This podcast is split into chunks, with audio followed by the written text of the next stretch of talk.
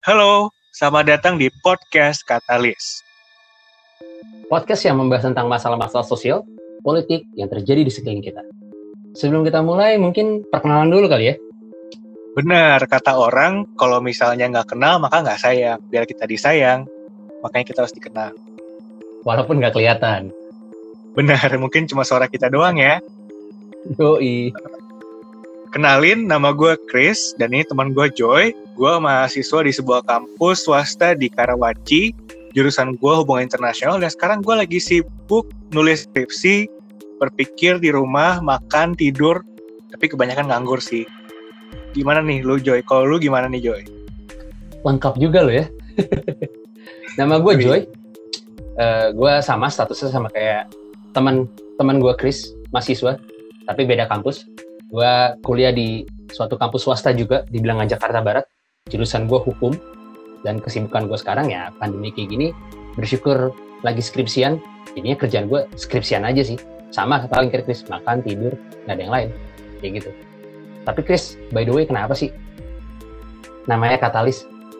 Hmm karena gini sih bro, katalis itu menurut definisi ada internet, itu adalah zat atau senyawa atau substansi yang menjadi perubahan dari sesuatu tapi dia di dalam sistem tapi dia tidak ikut uh, ikut berubah oleh sistem itu. Tapi dia memberikan perubahan yang berdampak bagi sistem itu.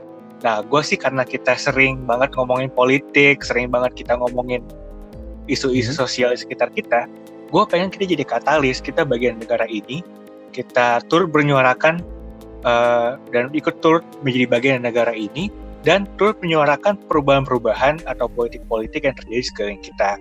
Tapi sebelum kita menyuarakan lebih dalam nih, kira-kira topik kita hari ini mau bahas apa, John? Nah, itu dia, Chris. Topik kita hari ini adalah The Social Dilemma. Ya, mungkin sebagian besar orang tahu, sebagian besar orang juga nggak tahu, gitu kan. Ini salah satu dokumenter yang lagi gimana ya? Kayak hot news lah gitu. Karena dokumenter ini bisa membuka banyak pemikiran orang dan mata orang akan sesuatu yang mereka biasa gunakan sehari-hari dalam kehidupan mereka. Tapi kenapa sih kita pilih topik ini, Chris? Karena bagi gua, apalagi seperti yang lu bilang tadi ya, sebenarnya sosial dilema ini sudah terjadi sekeliling kita. Mungkin hari ini kita yang lagi di rumah pada lihat berita lagi demo omnibus law, lagi ada banyak saling tuduh satu sama lain, saling betul, banyak betul. apa uh, orang-orang yang buka sosial media dan lihat informasi-informasi yang kadang-kadang benar atau kadang-kadang cuma hoax aja. Nah, sosial dilema ini kebetulan mengangkat topik yang sama, membuat kita sebenarnya sadar jangan-jangan di belakang semua isu yang terjadi di kita belakangan ini, pertemanan kita ataupun isu-isu yang terjadi di negara kita saat ini itu sebenarnya ditentukan dan dipengaruhi oleh sosial media yang kita gunakan. Sosial dilema ini, gue ceritain dikit latar belakangnya ya. Slow. Itu adalah semacam film dokumenter dari Amerika yang di, kebetulan dirilis tahun ini dan didirected by Jeff Orlowski dan juga ditulis oleh Jeff Orlowski sendiri dan Davis Kuhn dan Vicky Curtis. Kebetulan Jeff Orlowski ini udah cukup dikenal dengan beberapa macam film dokumenter lain lain seperti apa Coral Reef dan lain-lain. Dia juga cukup punya pengalaman. Nah, dia membawa narasi yang menceritakan atau mengeksplorasi bagaimana sosial media ini naik dan dia men sebenarnya menimbulkan kerusakan bagi masyarakat dengan cara dia memfokuskan kepada eksploitasi eksploitasi pengguna sosial media dan dia juga bisa mendapat keuntungan finansial dari uh, menjual data pribadi kita atau juga bisa uh, membuat kita addicted atau ketagihan banget sama sosial media ini. Selain itu, yang berkaitan sama negara kita, dia juga berperan penting dalam politik dengan mempengaruhi berbagai macam penilaian orang, kesehatan mental seseorang, dan juga berperan penting dalam menyebarkan konspirasi-konspirasi dan radikalisme di antara masyarakat. Nah, tapi lepas dari background dulu nih Joy. Menurut lu kenapa Social Dilema itu film dokumenter yang penting untuk kita bicarakan saat ini sih? Nah, ini dia nih Chris. Thanks banget nih tadi explanation dari lu. Kenapa sih kita angkat topik ini? tapi ada juga hal yang penting lagi selain topik ini sendiri. Gitu. Kenapa nih penting banget kita bicarain? Jadi pas gue lihat ke dalam lagi gitu, dan kita berdua nih uh, nge-review lagi dalam artian tentang social dilemma, ternyata Chris, mm-hmm. yang join dalam film ini itu nggak cuman kayak aktor-aktor yang sorry itu saya mungkin si Jeff ini uh, rekrut gitu ya, terus dikasih apa namanya skrip-skrip gitu, mereka baca terus mereka apa namanya bikin filmnya tapi ini benar-benar orang-orang yang pernah berkecimpung atau orang-orang yang pernah kerja di bidang-bidang sosial media ini sendiri gitu. Dan orang-orangnya juga benar-benar orang yang kompeten di bidang ini gitu. Bukan orang sembarangan orang yang cuma ngasih pendapat mereka tentang sosial media. Di sini ada former Google Design Ethics and Center for Human Technology co-foundernya itu ada Kristen Harris. Terus ada profesor dari Harvard University gitu, Susan Zuboff. Terus ada former Pinterest President, ada Tim Kendall, terus Stanford dari ada dari ada dari Stanford University dia bekerja di Addiction Medicine Fellowship Program Director yaitu Anna Lemke. Jadi ini orang-orang yang benar-benar tahu gitu kan. Ada yang dari Google, ada yang dari Pinterest, bahkan ada yang dari Twitter dan lain-lainnya.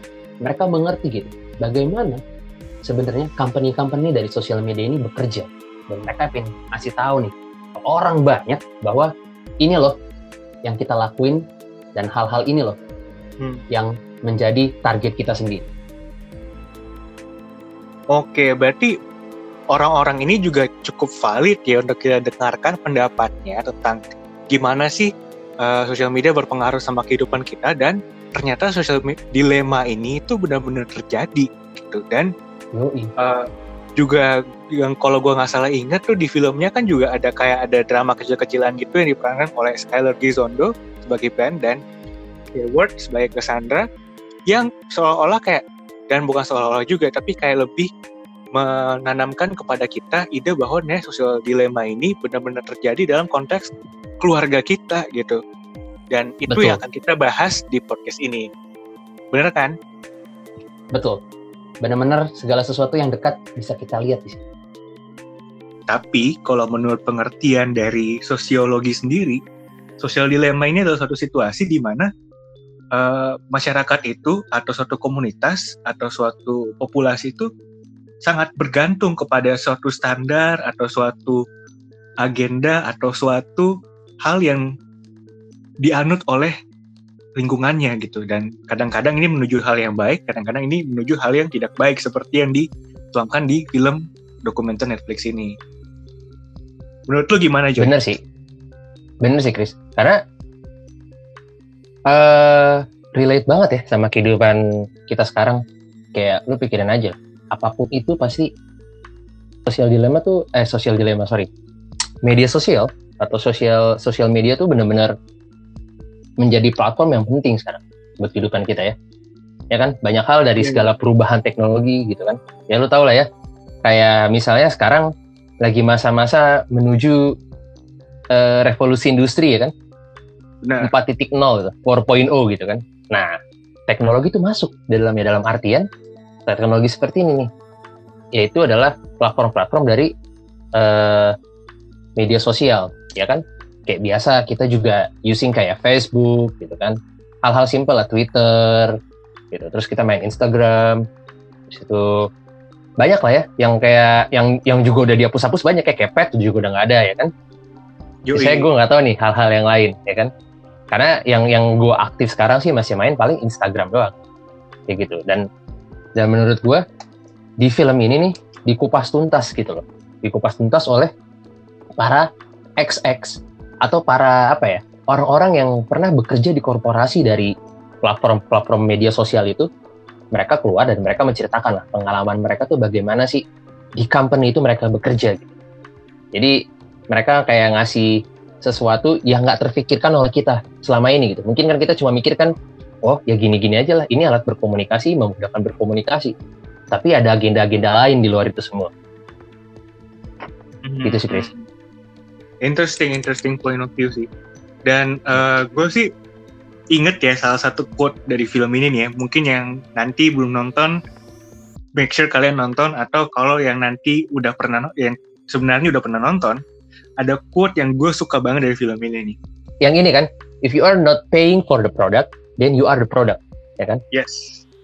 Gila, gue gue pas gue lupa ya salah satu orang yang ngomong itu kan salah satu inilah ya eh, bekas-bekas apa namanya mereka orang-orang yang punya jabatan penting lah ya di salah satu uh, apa company-nya di sosial media itu. Di situ gue langsung kayak mikir gitu wah gila ya. Ini mikir secara naruliah alami gue dalam artian berpikir sempit nih. Masih karena kan gue baru apa namanya lagi di fase-fase gue nonton terus lu tiba-tiba keluar kata-kata itu kan ya kan? Nah tiba-tiba pas pas sudah keluar kata-kata kayak gitu itu pikiran sempit gue langsung keluar. Buset berarti selama ini gue adalah komoditas barang ya? Maksudnya diri gue sendiri loh tanpa gue sadari. Iya. ya kan? Bener. suatu komoditas yang dipergunakan oleh mereka. Wah itu tuh gue terngiang ke mana-mana tuh. Waduh, main blowing banget Chris kata-katanya Chris.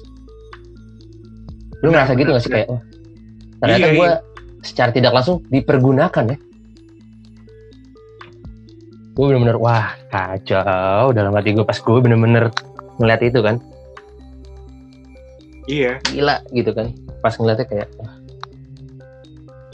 lu pas dari lu ya lu ngeliatnya kayak gimana guys dari part-part yang kata-kata if you are if you are not paying the, for the product then you are the product. Gue sih uh, pertama ya gue tuh orang yang kayak mikirnya gini wah uh, harga diri itu jatuh kalau satu gue jual jiwa diri gue jiwa gue ke setan. Ya yes. kalau buat orang-orang yang ini kan kayak gitu-gitu kan. Dan yang kedua kalau nah. gue jatuh ke dalam kayak prostitusi gitu. Itu ya uh, I sell my body I sell myself to be part of that business yang nantinya tuh bakal di satu sisi oke okay, menguntungkan gue. Tapi yang kedua ya mungkin harga diri gue sebagai manusia ya sorry to say jatuh gitu. Tapi ternyata tuh film ini tuh benar-benar membuka mata gue juga. Ternyata apa kita tuh secara tidak langsung udah menjual diri kita gitu di sosial media. Dan sosial media itu kayak jadi penjual penjual kita gitu. Dan bener gitu kalau gue pikir-pikir ya Facebook gratis Instagram gratis Twitter gratis.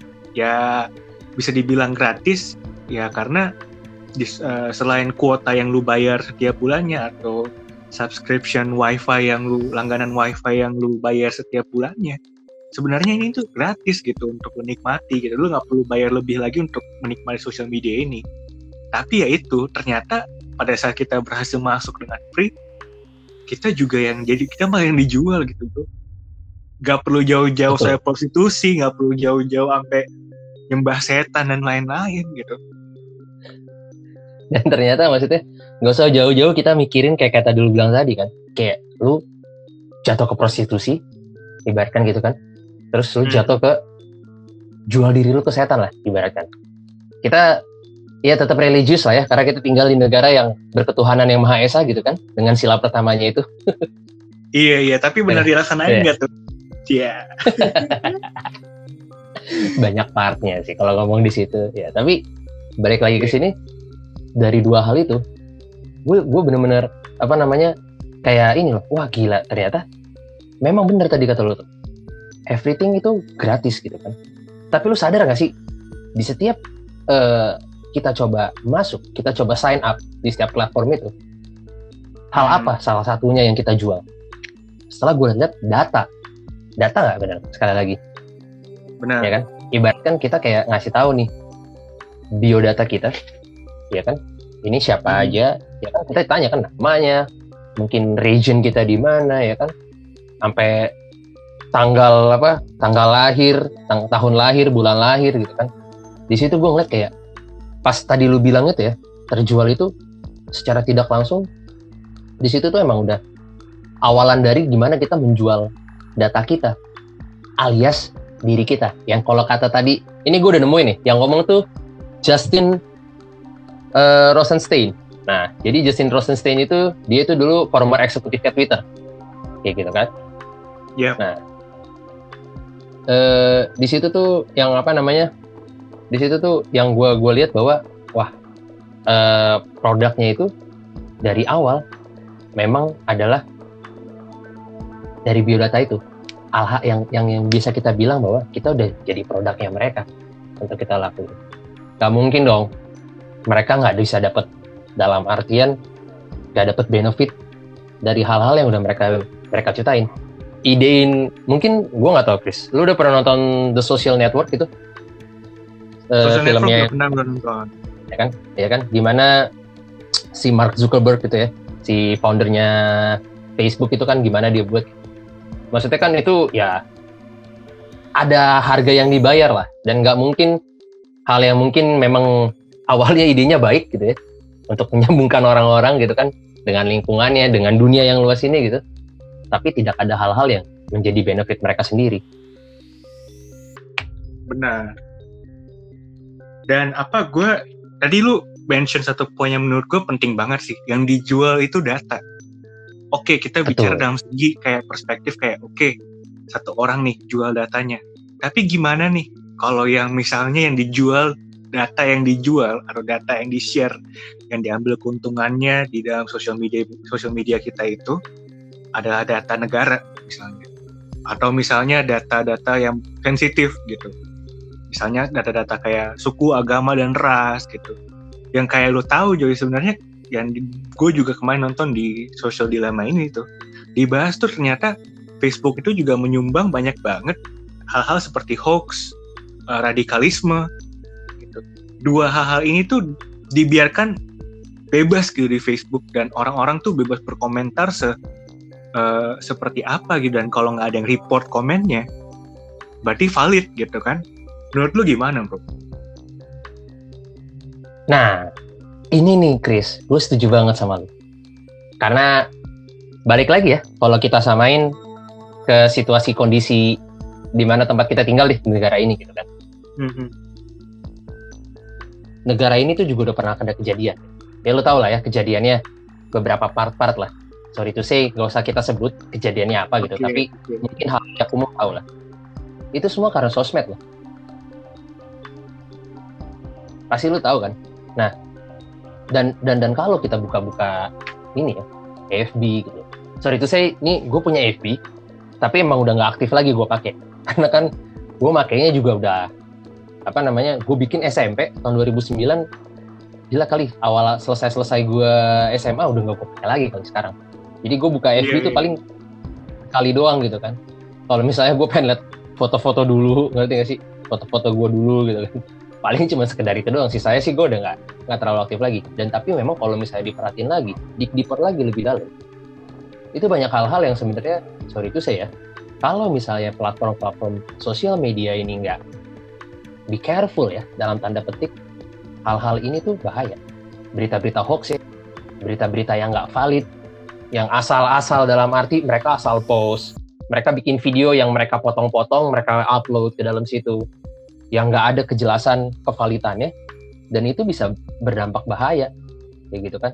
Yang sorry itu sih kalau orang yang nerima konten itu tuh dalam artian yang ibaratkan dia mengkonsumsi konten itu juga tanpa dia mau cari tahu gitu loh karena kan kita nggak bisa siapa yang bisa takar pikiran orang siapa yang bisa kita bisa tahu gitu pemikiran orang, niat orang gitu kan. Dan tahu latar belakang orang yang bakal nonton itu siapa kita nggak ada yang tahu. Karena itu tempat bebas untuk diakses. Dan kalau misalnya itu tiba-tiba bisa aja kesikat atau dalam artian tuh dikonsumsi secara massal ya dan kelompok-kelompok yang mengkonsumsi itu tidak bisa menelah itu dengan baik itu bisa jadi chaos dan itu udah pernah terjadi di negara ini bener di film itu hmm. tuh dibilang ternyata tuh setiap sosial media itu punya artificial intelligence, punya AI yang udah tahu nih kita nih suka apa aja. Kita suka misalnya uh, kita suka kita berdua nih sama-sama ini ya The Red Devil nih, asik. Asik. Nah, misalnya kita suka Manchester United nih, pasti berita-berita atau informasi-informasi yang mengalir lewat gadget kita, apalagi Android, iPhone, itu pasti nanti akan yang di pertama kali disodorkan ke kita tuh yang berkaitan sama Manchester United misalnya. Atau misalnya kita suka Betul. sama uh, hal-hal yang berbau politik hal-hal yang berbau apalagi kita anak hukum HI ya pasti suka lah hal-hal yang berbau politik ya. Nah bayangin nggak kalau misalnya ada orang nih yang dari kecilnya nih uh, suka nih sama hal-hal yang berbau radikal gitu bukannya disembuhin malah disodorin terus hal-hal radikal sering banget di grup WhatsApp, sering banget di Facebook. itu tuh hal-hal radikal tuh udah dipelihara, bro. Jadi bukan disembuhin. Betul, betul. Malah sosial media ini tuh semakin uh, mendukung dan memupuk, ya, menjamin hal tersebut tuh malah semakin tumbuh gitu. Menurut lu gimana nih? Ini menurut gue bakal kacau banget sih kalau bener-bener nggak ada filter, bener-bener nggak ada rasa kemanusiaan yang diterapkan di teknologi seperti ini. Bener-bener, gue gue setuju banget, Chris karena sorry itu saya Chris ya. Gue pernah ini lah ya dalam artian bergaul dalam lingkup yang di luar lingkup gue jadi istilahnya gini loh. Biasanya kan kita kan lingkup kita kan kita tahu lah ya. Secara ini sekali lagi bukan mau menyudutkan dalam artian membeda-bedakan gitu ya kan? Membeda-bedakan hal-hal apa pun itu. Tapi yang yang jelas adalah gue apa namanya yang yang yang yang yang jelas adalah uh, apa namanya dalam bentuk gue pernah nih ngobrol dalam ketemu orang-orang yang di luar lingkup gue lah. Ya latar belakang beda uh, kepercayaannya juga beda dan dan gue tuh pernah tuh lihat cara mereka ngobrol gitu kan. Cara mereka bersosial media ini sekali lagi gue minta maaf tanpa gue mendiskreditkan atau menyudutkan mereka gitu. Tapi dari hal obrolan aja Chris dari hal yang kayak tadi lu bilang EA itu bekerja dan AI itu bekerja nggak cuma dari ya apa handphonenya mereka tapi secara nggak langsung bekerja di kehidupan mereka. Tanpa mereka sadari AI yang mereka AI yang mereka dalam artian mereka konsumsi terus itu jadi topik perbincangan mereka. Ibaratkan hmm. secara mahasiswa ya entah di warung kopi di masuk warkop gitu kan warung indomie tempat makan gitu tongkrongan. Jujur ya Chris ya pas pas gue lihat bagaimana akses sosial media yang mereka ibaratkan mereka konsumsi gitu. Yang mereka makan sehari-hari. Itu tuh udah terbentuk gitu. Sama kayak kata lu bilang tadi kalau misalnya kita suka MU ya Manchester United itu udah terbentuk. Karena tiap tiap pagi aja nih atau enggak dalam seminggu newsnya MU itu pasti masuk. Di screen HP gue kalau pagi-pagi gue bangun gitu ya. Home screen gue buka misalnya pagi-pagi bangun gitu ya. Saya mau buka HP ini gitu. Pas lihat home screen pasti ada news-news yang sering lu lihat. Yang relate sama apa pun yang sering lu mungkin sering lu apa ya sering lu browsing sering lu uh, dig deeper dalam hal-hal seperti itu pasti kan AI ini bekerja dan ngasih terus kontennya ini ke kita gitu kan nah iya yeah. gimana kalau konten-konten yang mereka ambil yang kevalitannya tidak jelas terus konten itu udah dimanipulasi dengan sedemikian rupa kayak gitu kan yang ada hmm. makin pecah ini menurut gua dan ini terlihat sorry itu saya kalau misalnya nyambungin ini ke politik dengan terjadinya cebong kampret. Iya. Kalau misalnya kita balik lagi nih, back ke 2019 ya, ya kan? Sesuatu yang kita idam-idamkan lah 2019. Karena 2020 ini kita hidup dengan kalau kata orang kita enjoying ini cuma di bulan Januari dan Februari ya. Karena Maret kita udah stagnan dengan yeah. Iya. pandemi ini gitu di Indonesia. Iya, yeah, iya, yeah, iya. Yeah.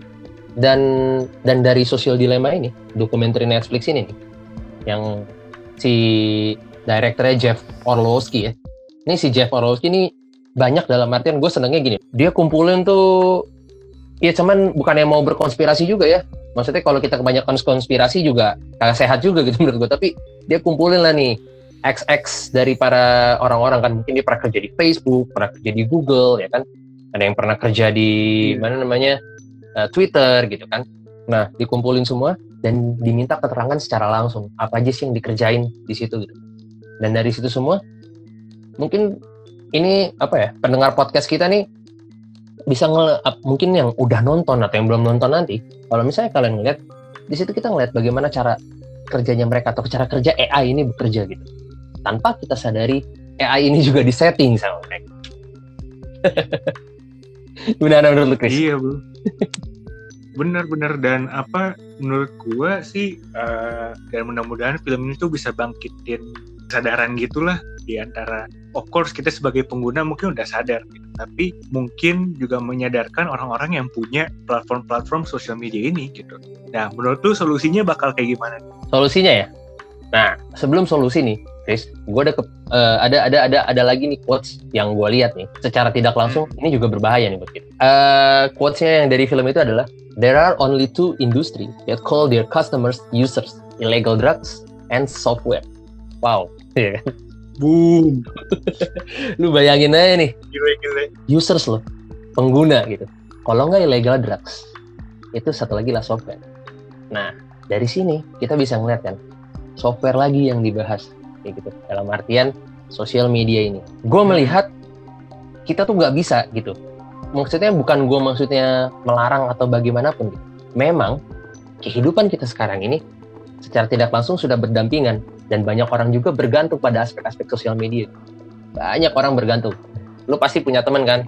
Sorry dong, eh, tolong dong nih broadcastin ini gue dong atau apa broadcastin gue punya bisnis nih di Instagram lah ya kalau sekarang ya.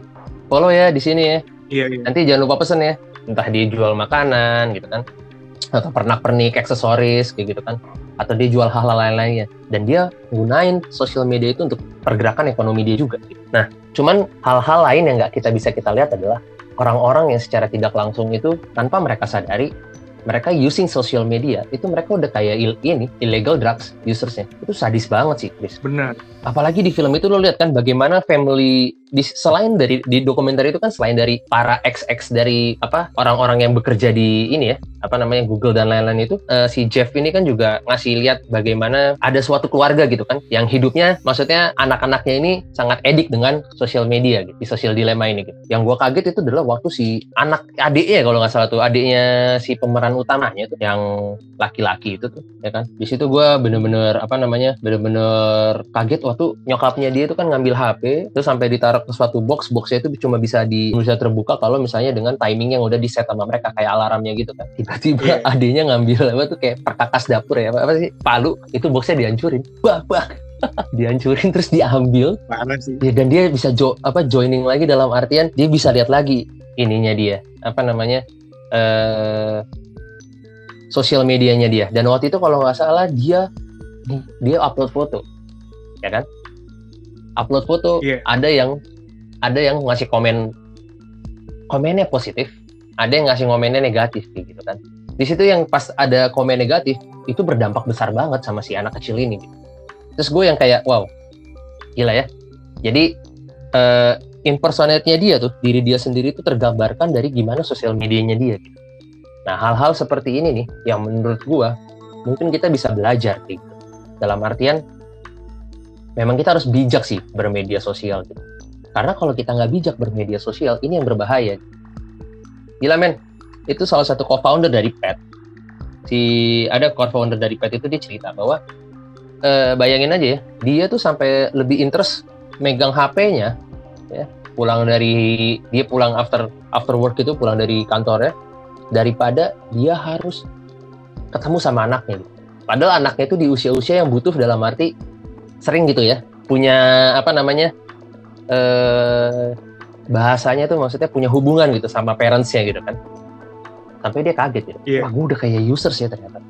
Gitu. Gue udah kayak illegal users, maksudnya illegal drugs users gitu. Dan ini yang berbahaya menurut gue kalau kita nggak bijak. Akhirnya kita candu dalam arti memakai itu secara berlebihan dan tanpa dan tanpa apa ya gue bilang ya tanpa batasnya itu kedua nah AI ini bekerja gitu kan dalam arti adalah dia menggerakkan kita secara tanpa kita sadari ya lo kalau nonton filmnya itu juga si si adik si peremp- anak kecil perempuan itu kan punya kakak kan?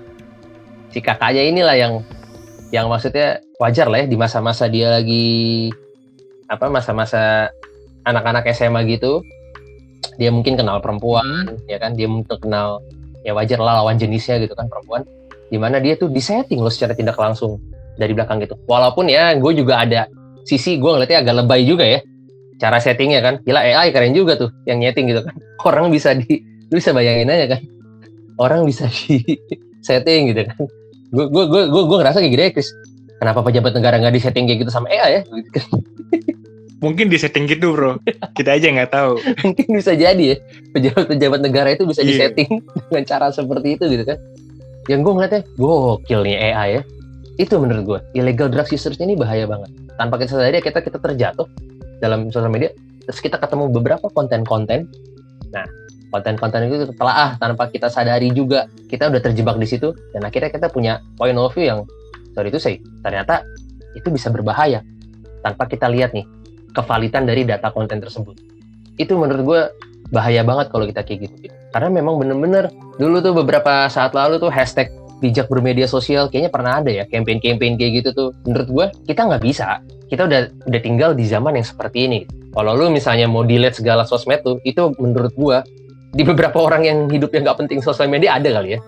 Tapi untuk kebanyakan orang, majority orang kayak udah susah untuk ngelakuin hal seperti itu. Tapi gimana kita bisa ngecover itu semua gitu, ngeridim itu semua dalam artian kita tahu gitu, cara memanage itu kayak gimana.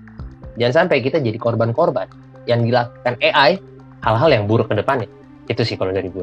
Dari lu gimana Oke, okay. nah mungkin gue lengkapin aja ya, karena nih kita juga biar kita langsung selesai uh, simpulin aja nih ya. Betul. Uh, kalau tadi lu kan ngomong dari dan menurut gue itu ide-ide yang apa solusi-solusi yang menurut gue bisa diterapkan sih. Jadi yang gue tangkap dari poin-poin lu adalah uh, satu ya kita bijak dalam bersosial media. Yang kedua juga kita harus ya hati-hati dengan AI ya, dengan apa yang kita buka setiap hari gitu. Jangan sampai Betul, tanpa kita sadari. Uh, AI kita justru mengarahkan kita untuk menjebak kita dan memupuk hal-hal yang sebenarnya nggak positif gitu kan. Betul.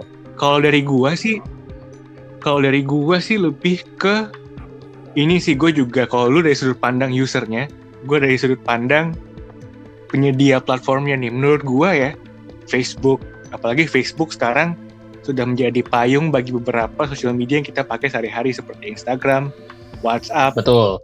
Ya, hmm. itu harusnya tuh mereka lebih bertanggung jawab lah gitu. Harus lebih apa kayak yang di salah satu narasumber di film Social Dilemma ini bilang gitu. Harusnya teknologi itu lebih manusia daripada manusia yang lebih teknologi gitu. Nah, betul banget. Dan uh, dan menurut gua platform-platform sosial media ini oke okay, bolehlah ambil profit. Dan ini daripada eh, platform-platform mereka gitu dari tapi tolong gitu kalau misalnya mau ngambil profit dengan cara lebih manusiawi lah. Don't put people for hours in the social media without uh, positive consent.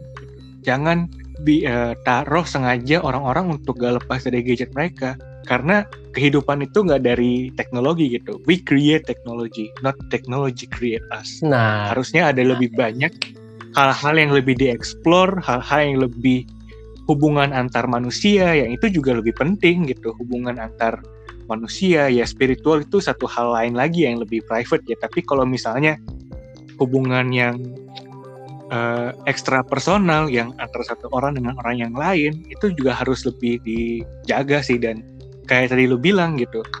Ada adegan di mana keluarganya tuh sibuk main gadget dan ada sampai anaknya itu sampai mecahin gelas apa gelas kaca itu tuh coba buat ngambil gadgetnya gitu. Dan in the end apakah dia mendapatkan hal yang dia mau? Ternyata juga enggak. Malah ada orang-orang di sosial media yang toxic ya atau kayak sifatnya ngasih sesuatu yang bersifat negatif negatif feedback ke dia.